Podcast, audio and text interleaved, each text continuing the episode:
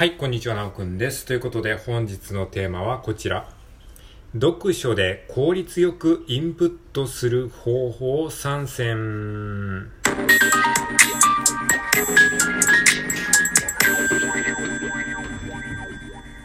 はい、えーということで、今回はですね、まあ、読書でですね、効率よくインプットする方法という、えーことについて話してみたいと思います。えー昨日ね、メンタリスト大宝山のね、あの、YouTube 動画ね、あの、だいぶ前に上がったやつ、YouTube 動画が、なんかあの、おすすめに上がってきて、それを見てね、ああ、なるほどって思ったので、まあその、えーメンタリスト大悟さんが言ってたことを、まあ自分なりに、えー消化したものを、まあシェアするっていう形なので、まあ受け売りみたいな話なんですけれども、まあね、要はその人から教えてもらったことを教えることがインプットになるんですよ。まあ、それもね、また この後話しますけども、こうやってね、あの、なるほどって思ったことを、えーアウトプットすると、より自分にね、こう、えー学びになるというか、そういうことでもあるので、まあそういったことも、えー兼ねて今やってます。はい。えーということで、えー読書で効率よくインプットする方法3選。まあね、本を読んでもね、すぐにこう忘れてしまうっていう方にね、まあ何か参考になればいいかなっていうふうに思うので、えー話していきたいと思います。はい。じゃ先に結論から言っておきますと、えー読書で効率よくインプットする方法3選。1つ目、えー質問を3つ箇条書きにする。はい。えー二つ目、読書後に小テストをする。はい。えー三つ目、読んだ本の内容を人に教えるということですね。はい。この三つをやっていただくことによって、えー読書をですね、えー効率よくこう学びにね、使うことができると思います。はい。じゃあ、それぞれね、簡単に説明していきたいと思います。はい。まず1個目。えー質問を3つ箇条書きにするということでございます。はい。えこれはですね、まあ、読書をする前に、まずその本を読む目的を明確にしましょうっていう話でございます。えっとね、まあ、そのボケと本を読むんじゃなくて、あの、この本から何を得たいのかっていうことをちゃんと自分の中で、え言語化して読むことによって、あの、内容がスッと入ってくるんですね。これはまあ、いわゆるアクティブラーニングってやつですね。まあ、アクティブラーニングっていうのはもう自分から調べる。自分から積極的に調べるっていうことですね。例えばね、Google 検索とか自分でこう気になったことを Google で調べるじゃないですか。そうするとなんかこう、自分から学んでるでしょだからその学んだ内容が結構こう主体的に入ってくるっていうか主体的にこう学べるのでなんかこう勉強してるって感じがするじゃないですか。で、えっ、と、読書もそんな感じで自分で何か検索するような気持ちで学ぶんですよ。で、それはどうするかっていうと、今言ったように質問を3つ箇条書きにするんですね。例えば、うんとね、最近図書館で借りた本で、あの、森博さんの作家の収支っていうね、まあ、作家、あの、本書く人ね、作家の収支、収入と支出、収支っていう本を借りたんですよ。で、あのまあ、ちょっと興味あるタイトルじゃないですか。で、そそれをただボケと読むんじゃなくて、じゃあ僕はじゃあこの本から何を得たいのか、何を知りたいのかっていうことを具体的に質問にして3つ箇条書きにするんですよ。例えば、えー作家さんの、えー一般的な年収ってどのぐらいなんですか？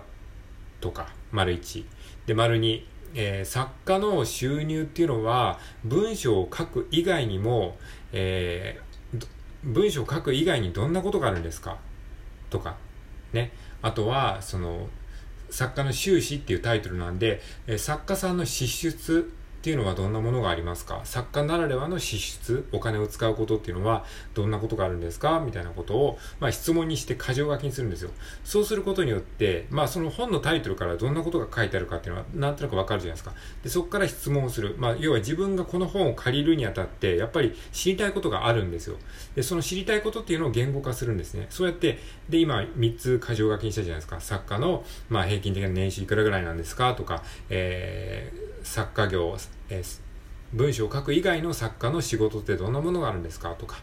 えー作家の資質っていうのはどんな感じなんですか？っていうことを書いて、で、それを、えーその質問リストを見ながら本をパラパラめくっていくと、そこに答えになることがね、書いてあるんです、その中に。で、それを探すように読むんですね。検索するように読む。そうすると、少なくともこの3つに対する答えはどっかに書いてあるんですよ。まあ書いてない場合もあるんですけども、まあ大体僕の今までやってきた経験上、まあその、本に対しての質問っていうのは大体答えはどっかに書いてあることが多いです。で、まあそれ答えがなかったらなかったでいいんですけど、また別の本から探せばいいので。で、その3つの質問に対する答えをね、その本の中からバーッと探して、で、それを見つけるんですよね。そうすると少なくともその自分の、まあ質問は満たされるというか、自分の質問したことに対する答えは満たされるので、まあ最悪もう他のページはもう読まなくていいぐらいなんですよ。なんでかっていうと、自分の目的、自分の本来のその目的以外のことをじゃないですか、それって。だから、まあその、なんていうかね、旅行に行くときに、その目的地をある程度決めて旅行する方が効率いいじゃないですか。まあいいか悪いかともかくとして。そんな感じ。だからもう行き先を先に決めておいて、その行き先だけバーッと行って、そうすると最短距離で読書ができるので、まあ効率よく読書ができますよね。っていうことなので、まあその本を読む前に目的地を決める。まあ、えー、具体的に言うと質問を3つ箇条書きにする。まあ、一つだけじゃなくて三つぐらいあるとね、あの、いいと思います。はい。まあ、別に何個でもいいんですけどね。はい。っていうことです。で、一つ目が質問を三つ箇条書きにするということでございました。はい。ではですね、あの、読書で効率よくインプットする方法3選。二つ目。二つ目は、読書後に小テストをするということです。はい。まあ、理解したかどうかを テストするんですね。で、テストするっていうのはこれ何かっていうと、要はその書いてあったことをただこう読んでると、自分の頭の中に入ったかどうかわかんないじゃないですか。なので、そのテストをすることによって、こう、記憶を思い出そうとしますよね。で、そうすることによって、思い出そうとすることによって、自分のこの記憶に入ってるかどうか確かめることができるじゃないですか。で、ここれとは、〇〇とは何ですかっていう、まあ、質問、小テストがあるとする、しますよね。そうしたときに、あれなんだっけなってえー、っと、思っちゃうと、あ、自分はまだ分かってないんだなって思いますよね。で、この小テストっていうのをさっきの、まあ、えー、一つ前に言った質問に、質問をそのままテスト問題にするといいかもしれないですね。例えば、作家の年収はどのぐらいですかっていう質問を自分が作ったとするじゃないですか。で、それに対するアンサーを一回本の中から調べますよね。で、それをしばらくした後に、それをそのままテスト問題にするんですね。そうすると、えー、その、え作家の年収はいくらぐらいですかっていう質問に対して、で、それを覚えてればそれを即答えられますけど、忘れちゃったた、忘れちゃってたらそれが答えられないから、あ、自分はこの本の内容をちゃんとまだ覚えてないんだなっていうことになりますよね。っていう感じで、まあその小テストをすると、えー、まあ、インプットが、効率よくできますよっていうことですね。まあもしくは自分でテスト問題を作ってもいいですね。まあそのテスト問題を作るっていうこと自体もまた勉強になりますし。で、そのテスト問題、まあその本に対するね、テスト問題みたいなのも作って、で、それをこうやるっていう。これね、英語のね、ペーパーバッグによくね、あるんです。えー、英語のその、えー、あの、物語。まあ、教科書とかによくありましたよね。このなんか、えっ、ー、と、なんか英語のテキストを読んで、その英語のテキストを読むと、最後のページに、その1、1チャプターの最後のページに、えー、この〇〇は何とか、〇〇が買ったものは何だったでしょう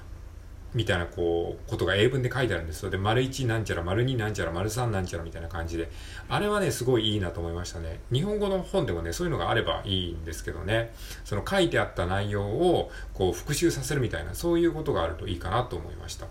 はい。まあ余談ですけどね。はい。ということで、二つ目は読書後に小テストをするということです。はい。で、三つ目、読書で効率よくインプットする方法。三歳三つ目は、えー、読んだ本の内容を人に教えるということですね。はい。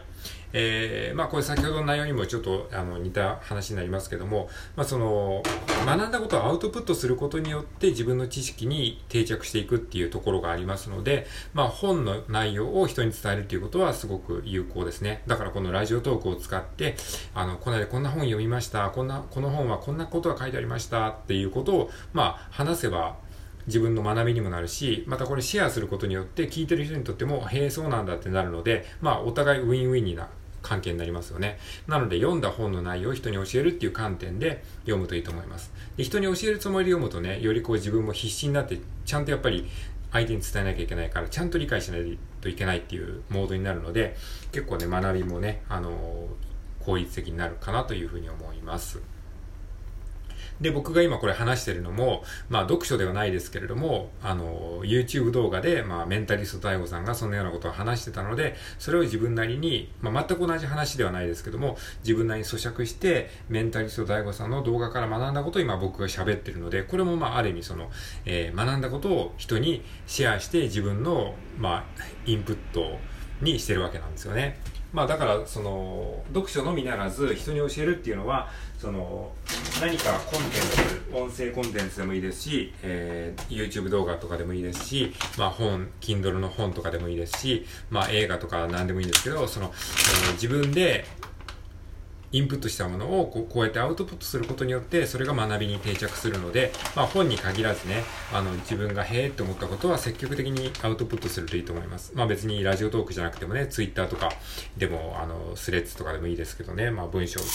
文章にしてアウトプットするのでもいいですけど、まあ別にね、人に向けてアウトプットしなくても、まあノートにまとめてメモしておくとかでも全然いいんですけども、まあそういう感じでね、こう、まあ教える体でね、こう、インプットすると非常にいいですよっていう話でございました。はい。ということで、えー、今回は読書で効率よくインプットする方法3選というテーマで話しました。はい。3つの3選何だったか覚えてますか？読書で効率よくインプットする方法3選。